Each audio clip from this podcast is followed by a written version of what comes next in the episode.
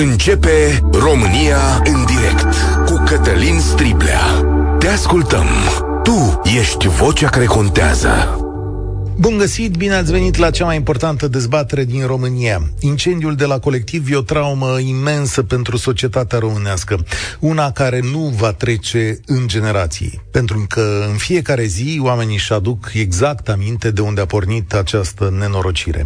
Pentru că nu e vorba doar despre moartea unor oameni, ci împrejurări în care ne arată sau care ne arată modul în care funcționează societatea și administrația din România. Iar ceea ce am văzut noi nu este doar moartea unor tineri, este de fapt moartea semnată de un sistem ticălos care a ignorat regula și procedura, la schimb cu șpaga și abuzul în serviciu. Atunci am văzut cu toții modul în care administrația se pleacă în fața nemerniciei și a banului, dar am descoperit adânc și dureros cum au căzut spitalele noastre și în ce stare se zbat. Și aici vă chem eu la discuție. Mare parte dintre tinerii care au murit la colectiv au murit din cauza infecțiilor din spitale.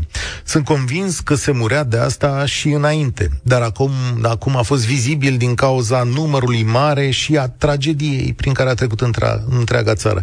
Dar și pentru că ziariști precum Cătălin Tolontan și echipa lui au urmărit acest subiect. Iar pe masa noastră și în societatea noastră s-a văzut o certitudine. În țara asta se moare de spital. Nu în spital, ci de spital. Orice nație care trece printr-o astfel de traumă încearcă să învețe câte ceva și apoi trece la reparații după puterea sa. Problema e în fața noastră, cauzele le bănuim. Cert este că nu reușim mai deloc să îndreptăm această problemă sau să o îndepărtăm a spitalelor care ne îmbolnăvesc. Au trecut șapte ani, iar ultimele două săptămâni au fost pline de știri legate de îmbolnăvirea și moartea unor oameni în spitale. E vorba de cinci pacienți la Târgu Mureș, de patru la Cluj-Napoca, dar acesta e, desigur, vârful icebergului, doar ceea ce vedem. Pacienții sunt atât copii cât și adulți. Iar când s-a vorbit despre unul dintre cazuri, mi-aduc aminte de relatarea unui părinte care spunea că dacă noi am fi luat în seamă moartea copilului său, mort acum 5 ani, poate azi nu s-ar fi întâmplat din nou. Gravitatea cazurilor a dus la o cerere din partea premierului Ciucă, care a cerut Ministerului Sănătății să vină cu date și cu soluții. Știți voi cum se procedează, dar ce să zic, asta e o chestiune care se întâmplă de mult. Nu e ca și cum ministerul nu ar fi știut de astfel de probleme. Deduc însă că e vorba de ceva mult mai complicat în situația asta, de ceva care ne dă viețile peste cap, de ceva ce nu știm, nu putem sau nu vrem să facem. Căci iau în calcul și acest nu vrem. Da, uite, în cazul paturilor pentru mare arși, astăzi sunt mai puține decât atunci când aveam, de, decât la colectiv. Da? Sunt convins că toate țările lumii se confruntă cu astfel de probleme în spitale. Sunt absolut convins. Ce nu-mi dau eu seama însă este cum alții reușesc să rezolve problema asta mai bine ca noi ce fac ei, ce mecanisme aplică. Și când vă chem la dezbatere, vă chem cu un gând, să ne povestiți ce ați văzut, ce ați auzit în spitale, despre spitale în ultimii ani. Poate aveți cazuri de oameni care s-au îmbolnăvit, s-au dus la spital, s-au întors cu o altă boală, poate aveți cazuri de, știu eu, părinți apropiați, familii care au luat astfel de infecții, poate lucrați în spitale sau în sistemul acesta și ne luminați și pe noi și spuneți-ne, prieteni, uite ce trebuie să faceți, sau e inevitabil, nu știu, știu, povestiți-ne, povestiți-ne voi. 0372069599. Îl repet, 0372069599.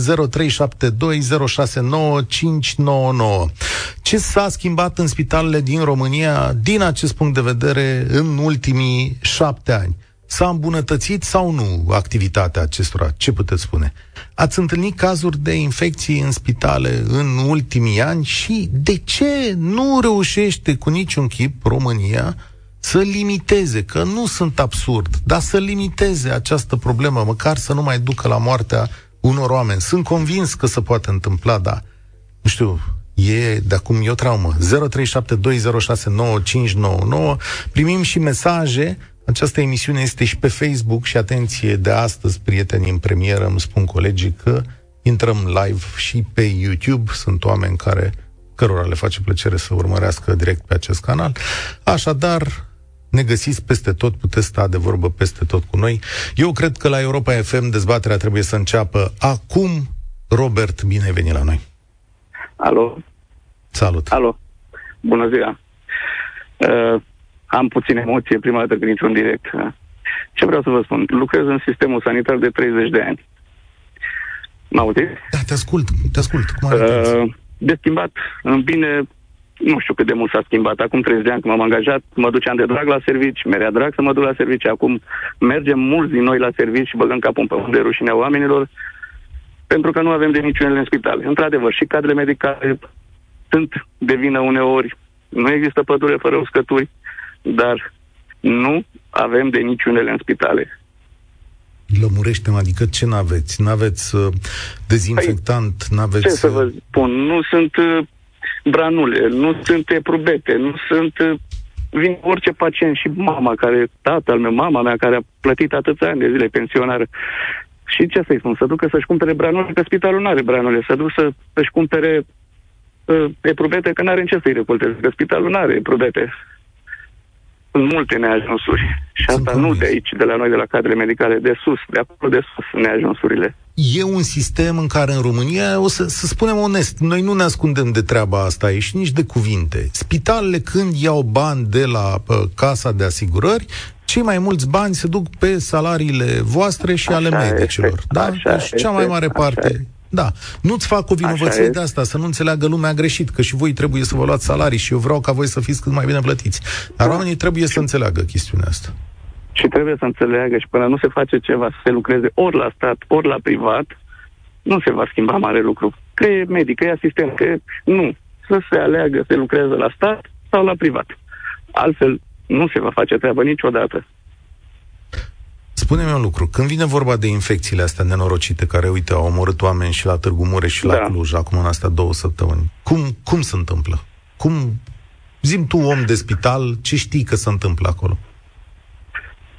Pentru că nu am avut o perioadă lungă de timp, nici dezinfectanți, nici mânuși, nici măști și trebuia să lucrez. Cu ce să lucrezi? Când vine cineva în vizită mare, E ca pe timpul lui Ceaușescu, de se puneau merele în pomp. Așa și acum. Nu avem curaj să spunem nimic. Atunci e totul roz, de totul bine. Avem de toate. De unde? Noi nu avem de niciunele. Deci se ascund lucruri. Se ascund lucruri și nu se spune adevărul niciodată. Care e șansa să te infectezi cu ceva acolo când te duci la o operație, la o procedură, la...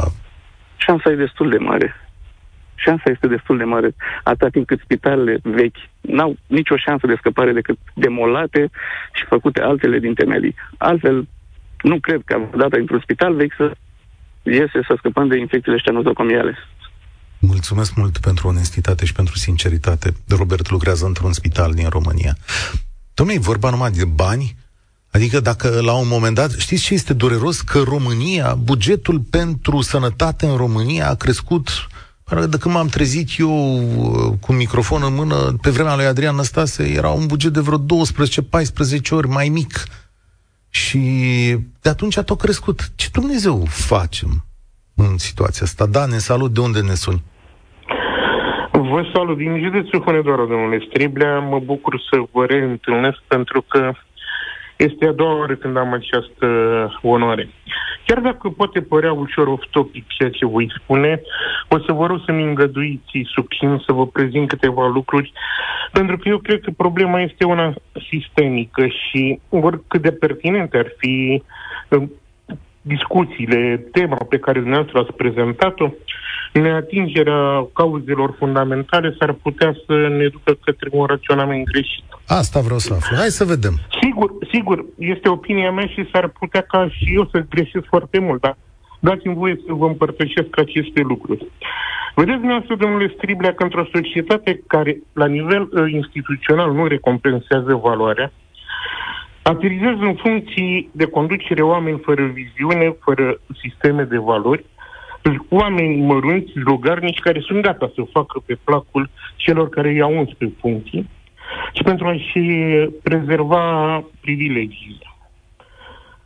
E, oamenii care sunt, uh, asistăm totuși, din păcate, la o atitudini mai mult reactive decât proactive din partea profesioniștilor, pentru că aceștia se tem să nu fie persecutați, marginalizați sau concediați de proștii care se simt amenințați. Și atunci ce se întâmplă? Adică dăm specific, dăm speța. Bun, ai un șef care nu e meritoriu și un profesionist care nu se teme.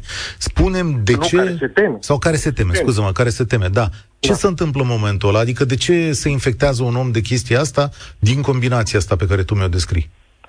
Pentru că, deși vede că lucrurile nu merg bine, profesionistul nu va trage un semnal de alarmă sau poate îl spune cu jumătate de gură, astfel încât să nu simtă amenințat nici siguranța lui socială, siguranța lui, a familiei lui, a copiilor lui, pentru că până la urmă el trebuie să meargă acasă cu un salariu.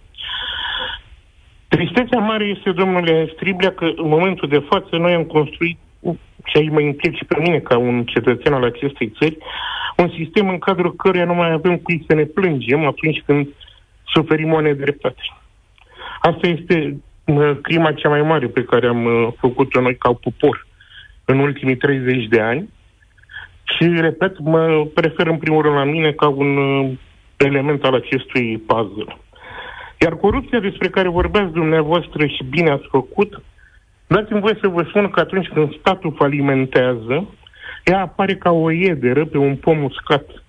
Vedem pomul verde, îl ținem în picioare, el este uscat, iar ceea ce vedem verde și funcțional este iedera. Cam așa este, din păcate, uneori, această corupție la care apelează atât cetățeanul cât și decidentul pentru a rezolva lucruri în hățișul legislativ și hățișul economic. S-ar putea să aveți dreptate și vă mulțumesc pentru că, uite, Constanța din Genova, din Genova, din Italia, da, ne scrie, de ce nu se reușește?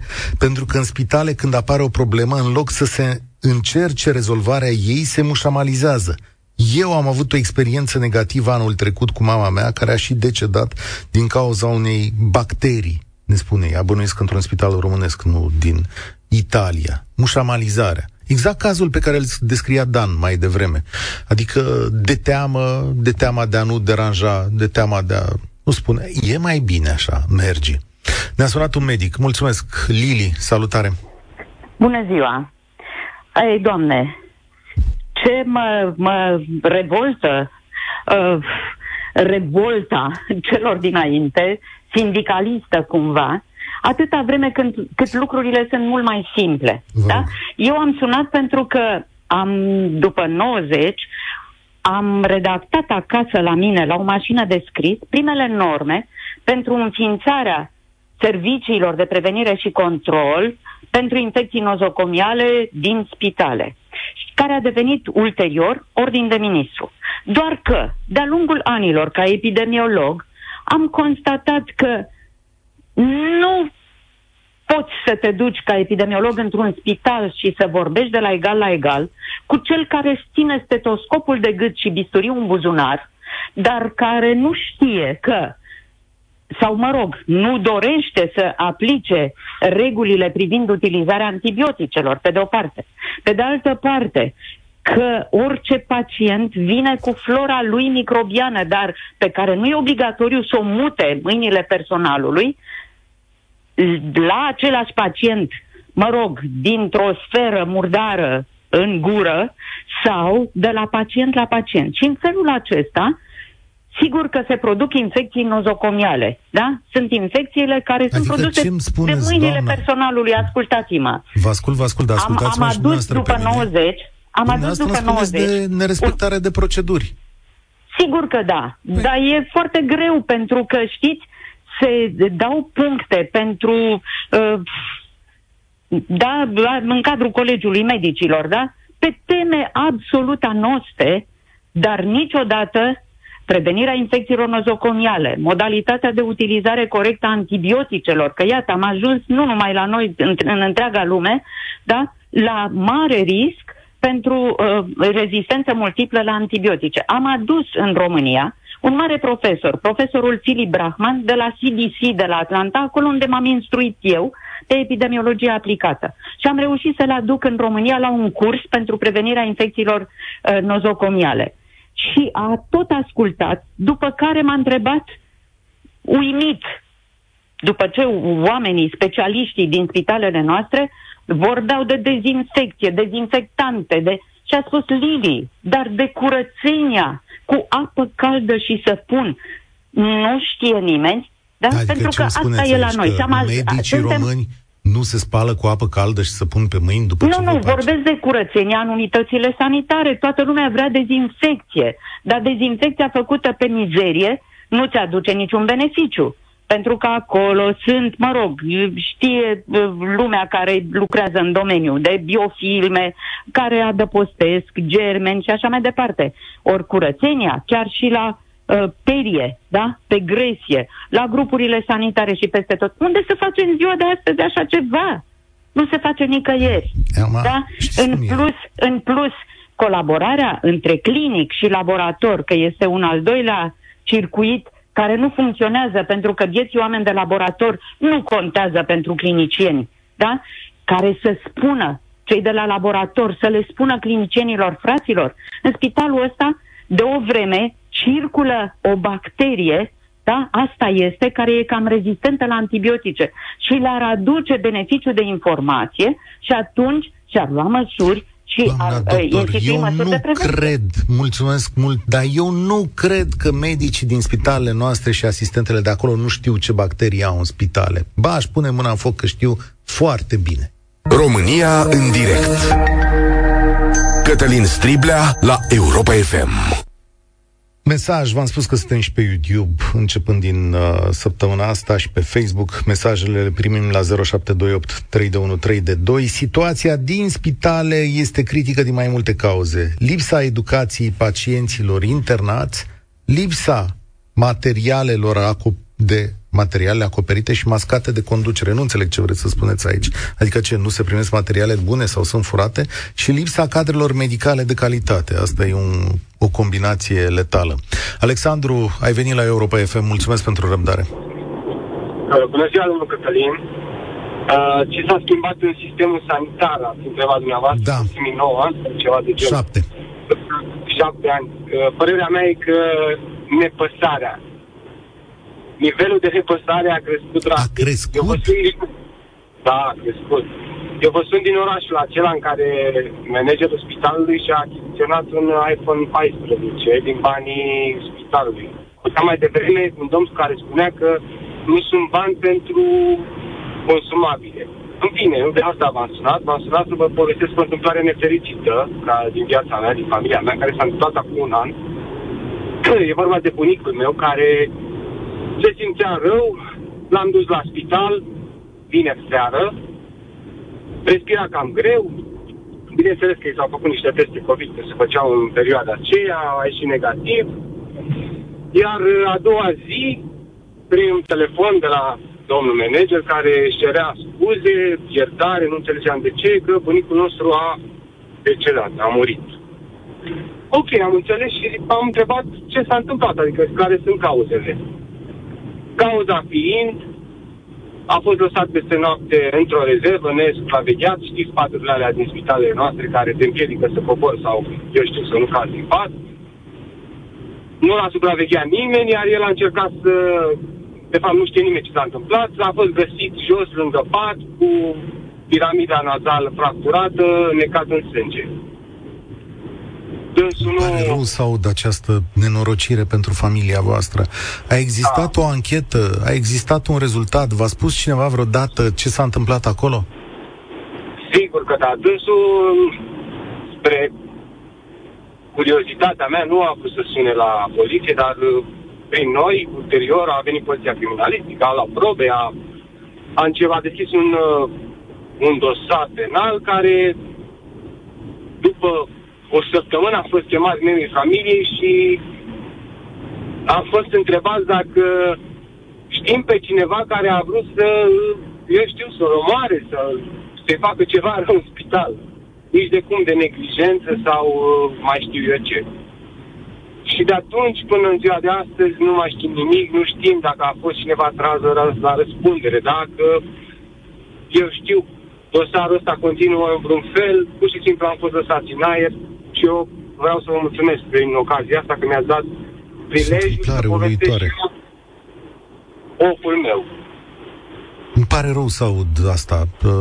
Îmi pare rău să aud de o asemenea întâmplare în România care dă și sunt convins că sunt zeci, sute, care dă peste cap viața multor oameni și nu are niciun rezultat nici din partea spitalului, nici din partea poliției.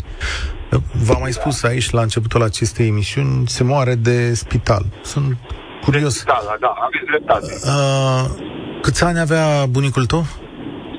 Avea 70 încă avea mulți ani înainte. Potrivit standardelor da. medicinei și vieții de astăzi, încă avea mulți ani înainte. Alexandru, îmi pare rău de durerea ta. Nu știu cum să o împac, nu știu cum să o rezolv. Îmi pare bine că ai putut să spui oamenilor o astfel de întâmplare ieșită din comun. Spor la treabă. Uh... Soacra mea s-a internat la Spitalul Județean din Brașov pentru o fractură a operat-o, a luat bacteria Clostridium, apoi au mutat-o în alt spital, a luat COVID și apoi, ca să nu mai lungesc povestea, ne spune cineva, a murit. După o plimbare timp de două luni prin patru spitale din județ și după o experiență cu doctori incompetenți care se certau între ei și se contraziceau unii pe alții. Astea sunt spitalele noastre. Cătălin, ești la Europa FM. Salutare! Uh, salut! Uh, mă auziți bine? Da, te ascult, sigur. Da. Uh, ai întrebat la început de emisiune care e motivul pentru care se întâmplă toate nenorocirile astea în spital. Uh, e corupția. Corupția la nivel înalt și uh, corupția la un nivel mai puțin înalt. Uh, când ești corupt, ești nesimțit. Și când ești nesimțit, ești prost. Pentru că nu te pasă de cel care Uh, care e lângă tine, de omul care, omul ăla pe care te întâlnești, că te întâlnești cu el pe stradă și nu-ți pasă, nu-ți pasă că îi se întâmplă ceva. Dacă a picat jos lângă tine, cei mai mulți dintre noi se dau deoparte. Uh, nu le pasă, nu le pasă, pur și simplu. Și, uh, Explică-mi asta. Care... Cătălin, stai o secundă. Ai spus corupție la nivel înalt, pe asta o știu, o înțeleg, am văzut-o. Ce înseamnă corupție la un nivel mai jos? Asta spunem. Adică fiecare... Am lucrat, să fac o paranteză, am lucrat, am făcut taximetrie în Brașov, sunt din Brașov. Și uh, se dau niște autorizații pentru a efectua serviciul de, de taximetrie. Nu taximetristilor privați, particulari, nu ni s-au dat autorizații, s-au dat la firmele mari care s-a dovedit prin anchete și prin uh, și acum nu știu de vreo trei ani uh, o se, se răgânează chestia cu pușcăria, dar s-a dovedit că acolo, în autorizațiile alea, erau, avea uh, un uh, uh, procuror avea uh, 15 autorizații băgate pe numele celui care avea firma de uh, taximetrie, era comandantul poliției din Brașov, erau vreo 2-3 consilieri arului. Exact asta se întâmplă și acolo. Nu sunt lăsați pe, din cauza privaților, că în privat au și ei acolo băgate acțiuni sau pentru asta, uite, Sfântul Constantin din Brașov, îți dau un exemplu, uh, celălalt Regina Maria, acolo sunt oameni care au bani acolo. Da. Sunt oameni suspuși care au bani băgați acolo. Pentru ce poliția, poliția, eu le spun miliție, da, mă rog, ca să nu, să nu jignesc pe nimeni, o să spun poliția. Poliția nu se autosesizează. Adică dacă l-am văzut pe unul că, că face uh, lucruri în trafic, l-am sunat la, la poliție în Broșov și a zis, domnule, veniți și faceți o, de, uh, și, uh, faceți o plângere. Ce plângere să-ți fac eu ție, mă? Tu ești polițist. Da, mulțumesc. Mi-e teamă că ne îndepărtăm, dar eu știu ce vrei să spui în momentul acesta, că e un tip de corupție pe care nu ai unde să o semnalezi. Că e și corupție, și protecție pentru cei corupți. Asta pot să, pot să zic. Um, aveam aici un mesaj. Am fost internată pentru o zi la un spital din București, la universitar. atitudinea doctorului a fost foarte bună, atitudinea asistentelor jale, nu mișca aproape nimeni nimic fără bani în buzunar, sunt vânătă pe ambele brațe de la branulă sau de la luat sânge de către persoane nu neapărat tinere, deci cu experiență. Oricâți bani le-ai dai, vor mai mulți pentru că nu-i controlează nimeni. Hai, acum da și nu, adică sunt convins că experiențele noastre sunt de multe ori dureroase. Am văzut și lucruri foarte bune sau oameni care se comportă foarte bine în spitalele din România. Când am pornit în demersul de astăzi, v-am întrebat însă de ce Bonație, care nu-i uh, cu oamenii cei mai prost pregătiți din lume, nu reușește să rezolve sau să atenueze o problemă precum cea legată de nozocomiale, șapte ani mai târziu de la colectiv. Deși știm exact despre ce e vorba, cum funcționează, că omoară oameni și până la urmă ne umplem doar de hârtii. Lăcrămioara, salut, bine ai venit la România în direct. Bună, bine te-am găsit. Uh, tocmai se împlinește, luna aceasta se împlinesc doi ani de când uh, am îngropat-o pe mama mea. Uh, a fost internată în prima fază într-un spital într-o magazie, pentru că nu mai aveau locuri, undeva unde erau depozitate saltele și alte lucruri. Uh, după, având cinci teste negative de COVID, așa era perioada aceea, probabil mm. toți erau cu COVID. Posibil să fie avut și acum ea suporta urmările COVID-ului, se simțea foarte rău. Uh, nu a vizitat-o niciun medic vreo două zile. Uh, se simțea din ce în ce mai rău. Am intervenit pentru ea telefonic, printr-o cunoștință, la conducerea spitalului respectiv. Au vizitat-o, i-au făcut niște analize și de urgență au trimis-o la spitalul județean. Acolo a mai stat o lună pe terapie intensivă, tratată cu cocktailuri de antibiotice, îi dădeau toate antibioticele pe care le aveau cele mai puternice, nu am ce să le reproșez, au încercat să facă tot ce pot ca să o salveze. Uh, într-o stare ameliorată ajunge pe interne, deci din terapie intensivă trece pe interne, Uh, nu se simțea bine, nu se simțea bine și medicul uh, uh, nu mai știa ce analize să-i fac, o întreba pe ea, ce să vă fac, ce analize să vă mai fac? Zice, domn doctor, nu știu, ea era asistentă, dar fusese asistentă la sugari o viață întreagă. Și nu, nu știți că nu, nu știu toată medicina, chiar dacă ești asistent sau orice medic, are părticica lui de medicină pe care o cunoaște nu știa ce să se mai facă. Nici medicul și nici ea nu știa ce să recomande să-i facă. O externează, se simte tot mai rău, tot mai rău. Mă uitam la ea și vedeam cum se topește. Eram neajutorată și disperată. Și m-am gândit să-i fac eu niște analize. Ce analize să-i fac? Îmi cer scuze, am luat analize din scaună. Aia mi se părea cea mai gravă probleme pe care o vedeam eu cu ochiul liber nefi, neavând pregătire medicală. M-am dus la un laborator și am întrebat. Le-am spus, uite, are problema asta și asta, ce analize se fac? Păi zice, prima dată de Clostridium dificile. Aia a făcut, aia a ieșit. Nu pot să înțeleg cum dintr-un spital, când medicii cunosc simptomele, se externează având așa ceva. Da?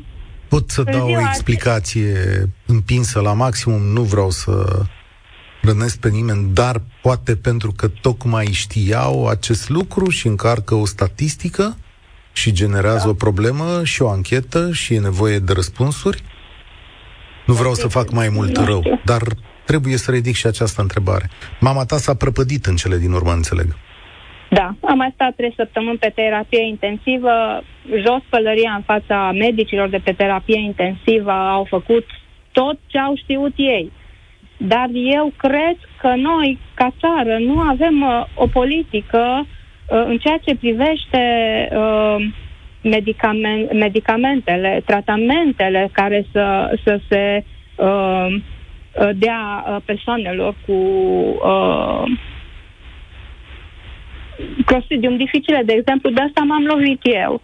Uh, am uh, studiat, am studiat, ce pot studia? Am încercat să citesc și să mă informez. Sunt tratamente uh, noi, inovative în ceea ce privește Clostridium dificile, dar nu se aplică la noi în țară, într-un singur loc în București, din câte am înțeles. Ce loterie e uneori viața în spitalele din România. Da. Este, este un singur, aici administra un singur antibiotic pe, uh, pe, pe, pentru Clostridium pe care nu-l suporta. Nu era Știți... perfuzabil, era doar oral. Mulțumesc tare mult, Răcrămioara, pentru faptul că ți-ai făcut curaj să vorbești despre așa ceva în fața țării întregi. Cea mai mare dezbatere publică din România. În direct la Europa FM cu Cătălin Striblea. Hai să vă dau o idee despre cum s-ar putea rezolva asta. Dacă am face spitale noi, dacă am reușit să facem spitalele din PNRR, dacă reușeam să le facem pe cele pe care le propunea Eugen Nicolaescu în anii 2006-2007, dacă făceam măcar unele dintre ele unde puneam totul nou și după care începeam să respectăm proceduri. Nu e loc pe lumea asta unde să nu fie infecții nozocomiale, dar noul aduce o mai mare sănătate și poate și ideea că hai să păstrăm bine și frumos aici la noi. Ori asta n-am făcut și ni s-a furat. Mihai, bine ai venit la România în direct. Da. Bună ziua. Uh, am vrut să spun că am avut și eu uh, anul ăsta, în urmă, cu câteva luni în urmă, am avut un accident. A avut loc o explozie. Și am fost transferat la Marți, Arș, la Iași. Uh, eu am scăpat cu bine, dar să vă zic sincer, pentru că am stat numai 5 zile, după care am cerut ca să fiu eliberat. Cu toate rănile, cu toate arsurile. Deci, în momentul eliberării, niciun... Uh, abia a cincea zi, când să fiu eliberat, abia atunci am cunoscut medicul care mă trata. Că până atunci eu nu l-am văzut. Nu, nu l-am văzut că nu puteam vedea, nu l-am văzut că nu a fost lângă mine.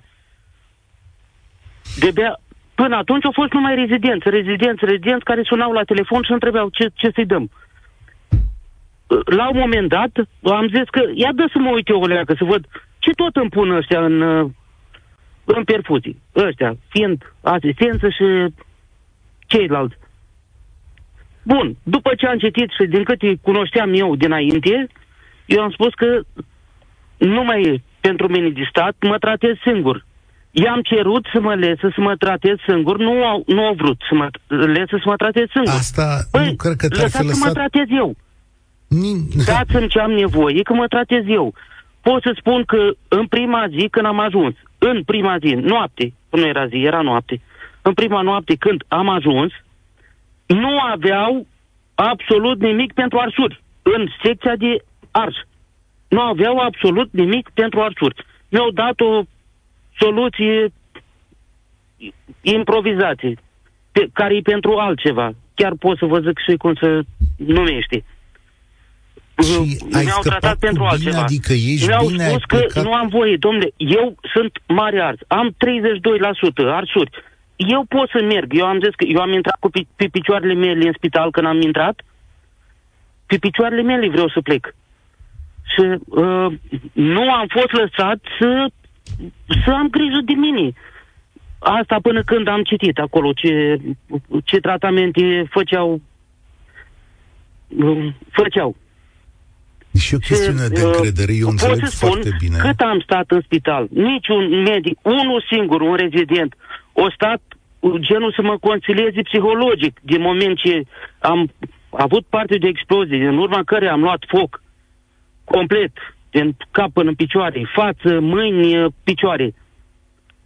Numai un singur uh, medic rezident o stat ca să mă consilieze, să mă asculte și să, să-și pună și el uh, uh, genul părerea. Dar și v-am zis, cum ești? medicul acum de cum ești? A, a cincea zi. Poftim? Dar am întrebat cum ești acum. Cum, cum ești acum, ca sănătate acum? Sub super 100% bine. Că eu am venit și m-am tratat singur acasă. Dar m-am tratat, deci am stat la, de la arș, de la 32, am trecut la 28, la 26, la 23% arsuri. Uh, pot să vă trimit și o filmare, să vedeți cum eram ars și pe față, ochi, mâini. Uh, bun, eu acum sunt bine, m-am tratat singur, dar n-am stat în spital, dar pot să vă mai zic un singur lucru. Ce s-a mai întâmplat după ce am vrut să ies din spital? În primul rând că nu au vrut să ei, până când nu scriu eu cererea Sigur, da, e firesc, așa. E... Bun, să fiu eliberat, da. dar uh, uh, când uh, am ieșit, când am ajuns până la ușă, o avut grijă o doamnă, băi, poți să mergi pe picioarele tării, că nu avem încredere. Desigur că mâncarea n-am putut să mănânc ce-a fost în spital. Uh, poți să mergi să te văd că ai ieșit pe ușa spitalului, că nu mai ești, e responsabilitatea mea. Da, când am ajuns, stăteau celelalte curățenii care trebuie să facă curățenii, stăteau și fumau la ușa secției, unde am fost eu. Stăteau și fumau. Și când am plecat, ghiciți care a fost prima întrebare care mi-au pus-o când au văzut că ies din spital. În primul rând că în, cât timp mi-au verificat prin bagaj, au văzut că aveam niște bani la mine. Nu i-am dat niciun leu la niciun asistent, la niciun medic, pentru că toți care au fost rezidenți nu au vrut să accepte nici un leu. Uite, măcar dar avem când am ieșit, femeile care făceau curățenie mi-au întrebat, dar nouă nu ne dai nimic că am avut grijă de tine? Stăteau și fumau la secția de arș și asta au întrebat, dar nu ne dai nimic că am avut uh, grijă să facem curățenie? Și le-ai dat? Nu le-am dat. I-am spus, dar n-aveți salar? Mulțumesc mult pentru relatarea ta absolut impresionantă și finalul ăsta în care pleci cu sfidarea în față. Dar rețin și o veste bună de aici, că, asisten- că medicii, asistenții, oamenii de acolo nu au vrut. Și aud din ce în ce mai des acest lucru și aș zice că da, uite, poate e ceva ce s-a schimbat în România, că uh, multă lume zice nu la diverse daruri, cadouri și așa mai departe. Știu că acum o să primesc o serie de telefoane care o să spună că nu e adevărat. Da, există două părți ale aceleiași realități. Și mai există o realitate în care nici medici nu se găsesc care să mai ocupe de chestiunile astea. O să facem o discuție la un moment dat, mă uitam la un caz la Buzău, unde pentru secția de cardiologie managerul aleargă pe la toate congresele din toată țara să cheme cardiologi.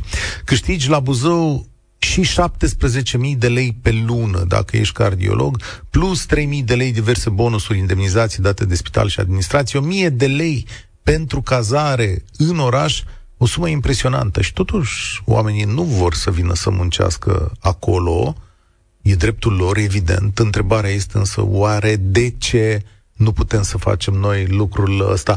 O să prelungim un pic astăzi România în direct. Sună foarte, foarte multă lume. Știu că e una dintre problemele cele mai dureroase ale acestei țări.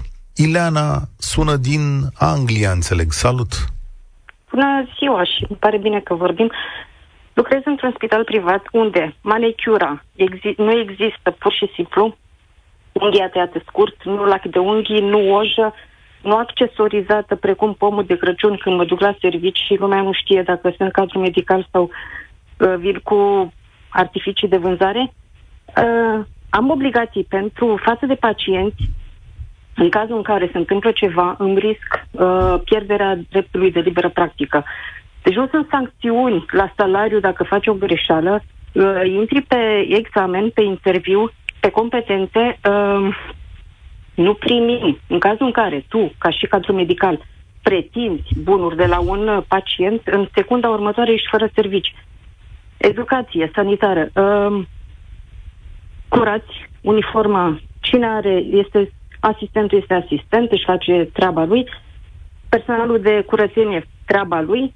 Infirmierele, treaba lor. Deci fiecare lucrează pentru jobul pentru care este pus în capul locului. Salariul este bun, într-adevăr, dar sunt și nu ne lipsește nimic în spital. Nu există, intra, nu pot să spun că este wow, roz, dar nu există ce este în România. Am avut o experiență foarte neplăcută când am fost în țară. M-a lovit o mașină, am chemat salvarea, uh, știind cum trebuie să te adresezi pacientului. Doamna care a venit să mă să măsoare funcțiile vitale, m-a dezbrăcat fără să se prezinte, fără să mă întrebe dacă sunt bine, fără să-mi ceară acordul, dacă poate să mă dezbrace, că, na, așa se face. Și în spital, când am ajuns la urge- până la urgență, când m-am salvare, am asistat la toată discuția ei, pentru că și-a sunat copilul să facă temele și între timp am mai dat și rețeta unei prietene de nu știu ce mâncare. Pe când eu am fost lăsată pe ultimul loc în detrimentul afacerii ei personale. Spitalul din România, cadrele medicale, ar trebui să înțeleagă, aici fac și bine, nu toți, când te angajezi, te angajezi ca să tratezi semenii precum ai vrea tu să fii tratat. Ileana, uh, rămâi da. două minute cu mine. O să iau publicitatea acum. Această emisiune continuă mai departe, dar în două minute, te rog. România în direct la Europa FM.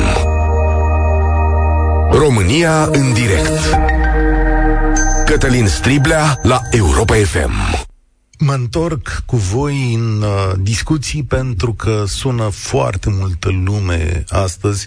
Vreau să vă dau ocazia să faceți o radiografie completă, corectă și subiectivă, într-adevăr, a României.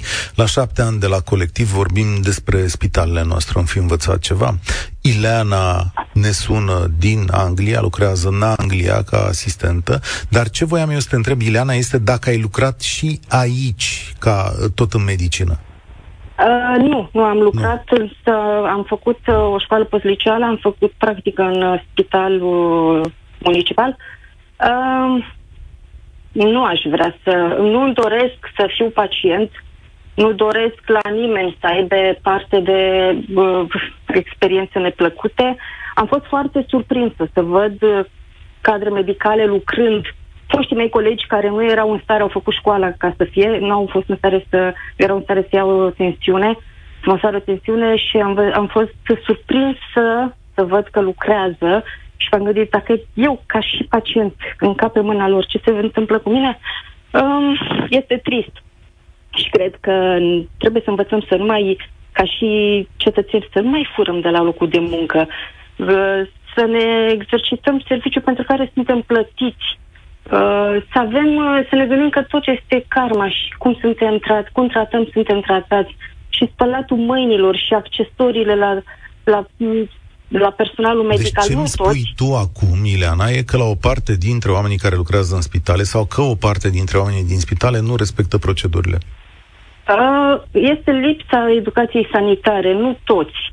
Nu sunt, toți, mai am zis o parte, am zis o parte, sigur, da. da. Peste tot, da, e, e de ajuns. O, este trist, pentru că nu dăm înainte și dacă noi cei care suntem plecați am venit în țară să ajutăm cât de cât, cred că ni s-ar pune piedici. Ca să vin, mm. aș vrea să vin în țară, să nu mai stau și să plătesc chirie, dar de ce să plătesc ca să intru ca și cadru medical să muncesc? Este totuși trist. Cât, cât, vreau să fac o emisiune zilele următoare, săptămânile următoare, de fapt, despre cât își pagă să mai dea la stat, că am auzit niște, da, ca să iei un mult. post. Cât? Cât? Mult. Cât? Cât se dă în sistemul sanitar? A, nu pot să spun că asta ar însemna să-mi pună cenușă în cap. Sunt mult, okay. mult, peste. Ok, am de nu. Adică plătești, dar de ce să plătesc să dau bani cuiva ca să muncesc, că pur și simplu vin să muncesc. Și de ce să stai ție bani ca, care stai pe scaun și nu faci nimic? Și probabil de asta se și mușamalizează că tu mie mie bani și nu poți să-mi faci nimic dacă nu mi exercit bine corect, funcția, pentru că e la bani. Corect, nu? corect, bravo, mulțumesc pentru această radiografie. Vedeți cum se leagă lucrurile? Dacă pe sistemul ăsta piramidal al corupției, un asistent, o infirmieră, plătesc șpăgile ca să fie angajate urmând să-și recupereze de la bolnavul care ieșea din secție, nu ne plătești, mă? Păi noi am dat la rândul nostru când ne-am angajat aici. Țineți minte ce a povestit omul ars, da? Întreba la ușă. Că da, trebuia să lase și el ceva, că fetele alea cotizaseră la șefi și acum trebuiau să-și scoată banii. Și atunci când greșești, dacă greșești, nu mai poți fi sancționat, pentru că pe noi ne leagă Sfânta legătura șpăgii. Iar când șpaga ne leagă, asta e o legătură aproape indestructibilă. Dumitru, ești la Europa FM, salutare! Te salut! Este prima oară când intru în direct, o să încerc să fiu cât se poate de succint și am multe de povestit, dar o să fac să fie cât mai scurt. La 32 de ani, acum am 42, deci urmă cu 10 ani am fost uh, internat într-un spital din uh, București și am fost uh, cu hemoragie internă, de fapt la urma urmei am avut cancer de pancreas. Ce vreau să spun este că nu exista niciun fel de dezinfectant pe culoare în camere. Băile erau murdare, nespălate, în curtea spitalului Sobolani, în putrefacție. Nu mi s-a cerut niciun fel de șpagă sau uh, comision din partea asistentelor care erau 3 la 42 de pacienți. Medicul care m-a salvat, culmea că nu este român și nu mi-a cerut nimic, nimic, n-a luat nici după aceea și mi-a, mi-a găsit problema că aveam cancer de pancreas și spun, zic, bun, și ce facem acum? Cine mă operează? Zic, mă operez, zice, nu, nu, eu nu, eu nu sunt chirurg. Ideea de bază este că în România șpaga, că ai deschis subiectul și de șpagă, mie mi s-a cerut 30.000 de euro pentru această operație, dar tot din, că totul vine din parte de interpuși. Nu, am fost asigurat că nu am niciun fel de șansă la operație pentru că există aceste infecții nosocomiale, sau mă rog, cum se numesc. Da. Șansa a fost să ajung în Germania, unde vreau să povestesc foarte puține lucruri despre cum se întâmplă acolo. Unul la mână. Spitalul este, era un spital vechi. M-am operat în Heidelberg. Dulapul din cameră, că apropo de demolatul acestor spitale și așa mai departe, dulapul din cameră era un dulap din anii 40 sau 50, pentru că lista de prețuri era în Deutsche Mark foarte, foarte vechi. Așa. Însă, aveai dezinfectant la intrare în spital, aveai dezinfectant la intrare pe culoar, aveai dezinfectant la intrare în cameră, aveai, la, aveai dezinfectant după ce intrai în cameră. Nu te punea nimeni să se descalce aparținătorii și așa mai departe. Însă, dimineața la ora 7 și un sfert, intra în, culo- intra în cameră, eu și cu colegul meu uh, bolnav dormeam, ea ne trezea, era o siciliancă, o italiancă, care stătea 15 minute și curăța și spăla. Chiar dacă nu avea ce să spele, pentru că noi doi nu eram în stare să ne ridicăm din pat. Eram morți acolo. Cât am stat 10 zile, de-abia dacă ne tăram să mergem până la baie. După ce curăța și ridica pantofii și așa mai departe, toată camera o dădea cu dezinfectant, intra în baie, care, repet, nu o foloseam, că nu eram în stare să facem nimic, și stătea acolo încă câteva minute. Asta făcea zi de zi. Odată s-a întâmplat să intre asistentele în timp ce ea încă se afla acolo. Îți dau cuvântul meu de onoare, a început să urle femeia de serviciu, atenție, că aici comparăm funcțiile. Una e femeie de serviciu, una e asistentă, unul e rezident, unul e chirurg. Nu. A urlat femeia de serviciu la asistente și a zis, afară, cât timp eu nu am ieșit, voi nu intrați.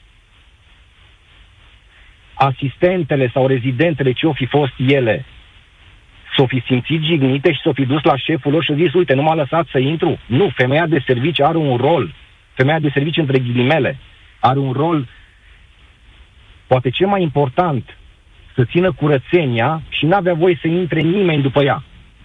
Ce vreau să spun este că, odată, luându-mi se analize în fiecare zi, de mai multe ori, toate, totul se petrecea până la ora 16, da? Erau 5, 6, 7 echipe de medici care veneau în fiecare zi la noi. Odată mă trezesc cu trei medici, seara la ora 10 și jumătate vin cu niște probete, cu niște cristale. Și zic, ce s-a întâmplat? M-au trezit și că uh, s-ar putea să ai o infecție. Pentru că analizele mele nu mergeau în direcția potrivită, ei, făcându-mă analize de sânge în fiecare zi, au zis, opa, s-ar putea să aibă o infecție. Și au venit trei medici, doi medici plini și un rezident, să-mi ia analize de sânge seara la ora 10.30. Ce vreau să spun este că în România șpaga există, nu peste tot. Soluția nu mi se pare să demolăm aceste spitale, ci să avem dezinfectanți și să avem proceduri. De ce la spitalul privat este tot ok? Încă n-am intrat în discuția asta. Nu știu, nu mă aventurez. Hai, n-am intrat aici. N-aș merge cu comparația Bun, okay. asta, da. Bun, nu mergem cu comparația asta. Da. De ce mor oameni de asta, ce? Asta de ce e o bună întrebare. De ce trebuie să moară copiii? Eu de ce astăzi... nu dezinfectant? Aici am căutat un răspuns și știți cum se împletesc toate și știți, îți mulțumesc tare mult, uh, Dumitru, știți că toate lucrurile astea sunt legate între ele și toate duc la același răspuns, că mulți dintre noi își caută sănătatea în străinătate sau mai mult decât atât își caută viața cu totul în străinătate. Dacă există un lucru comun sau un loc comun în care România vine să se plângă, aceasta este sănătatea. Sunt șapte ani de la colectiv, la colectiv s-a murit nu numai de incendiu, s-a murit și de infecții și de spitale prost dotate și de decizii proaste. Ar fi fost un moment în care România să învețe să spună niște lucruri. Și uite, să zic că trei lucruri le rezolvăm de aici înainte. Din păcate, noi astăzi aș putea spune că parțial am rezolvat unul, cel legat de uh, așa numită șpagă din spitale. S-au mărit salariile medice, au rămas în România. Foarte mulți dintre cei tineri nu acceptă, nu mai au nevoie, de fapt, și dintre cei bătrâni. Adică se câștigă bine în România dacă ești medic. Poate asta, ăsta e primul învățământ. Dar celelalte ca nație, unde, când, cum, oare cât timp mai avem? Uh, Alexandru, salut, tu o să închei România în direct de astăzi. Da, te salut. Concluzia chiar duce în aceeași direcție. Corupția, de fapt, aici ne-a adus.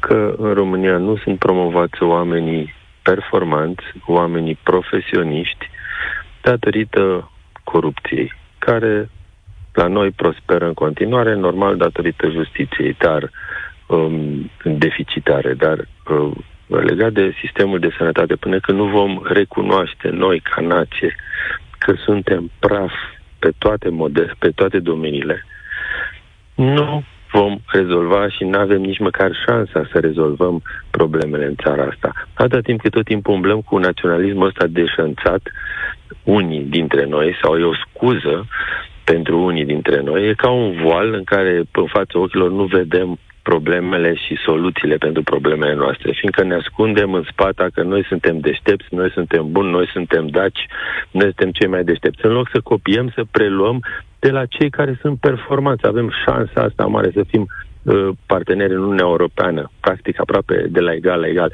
Ne dau toată consultanța. Trebuie doar să vrem să schimbăm în toate domeniile exact după modelele alea care funcționează dincolo, că ei nu sunt supra-oameni. În Germania nu sunt supra-oameni, dar acolo nu o să vezi medici, asistenți sau studenți la medicină ieșind din spital, plimbându-se prin, prin, să nu zic tot orașul, dar cel puțin pe bulevard până la cafenea, după care cu aceeași îmbrăcăminte și încălțări intră înapoi în spital. Așa ceva nu vei vedea acolo.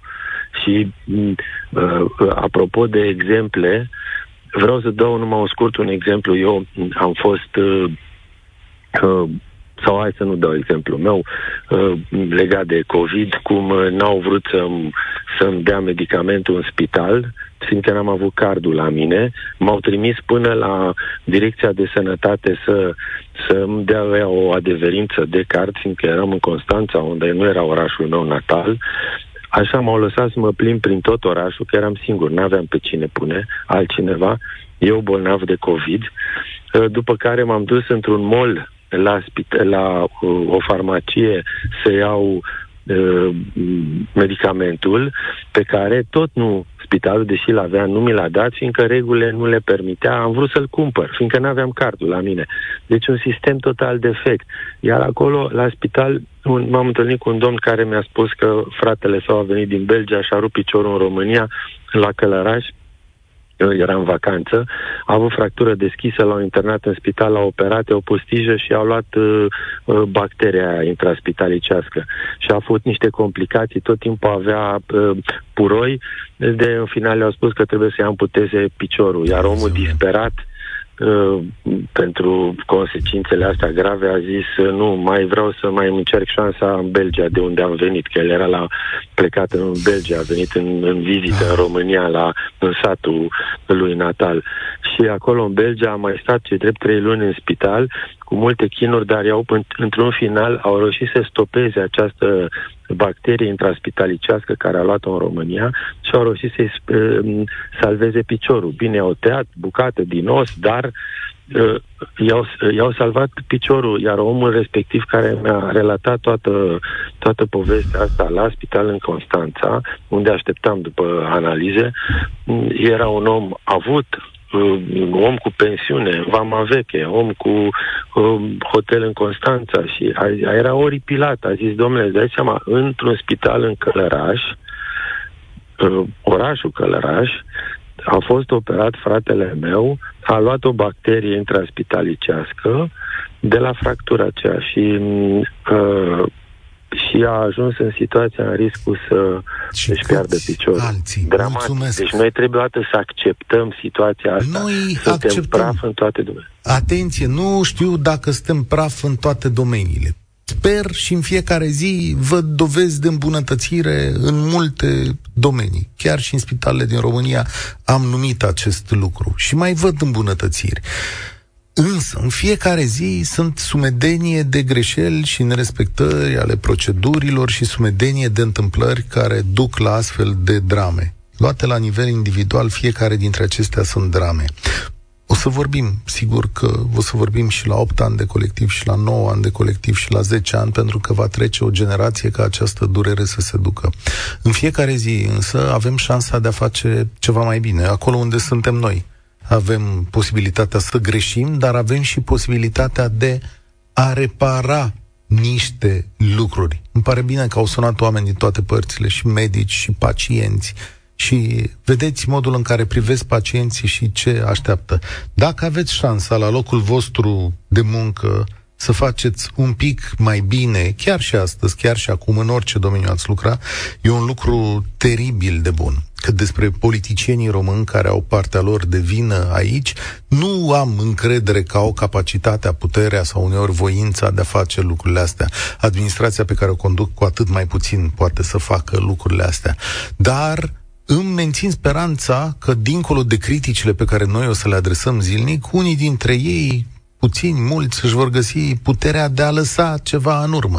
Nu de a merge ca la serviciu, ci chiar de a lăsa ceva în urmă. Îndreptați problema asta, îndreptați-o măcar pe asta, să fie măcar un pic mai bine. România în direct se încheie aici. Eu sunt Cătălin Striblea și vă spun spor la treabă. Participă și tu, România în direct, de luni până vineri, de la ora 13 și 15.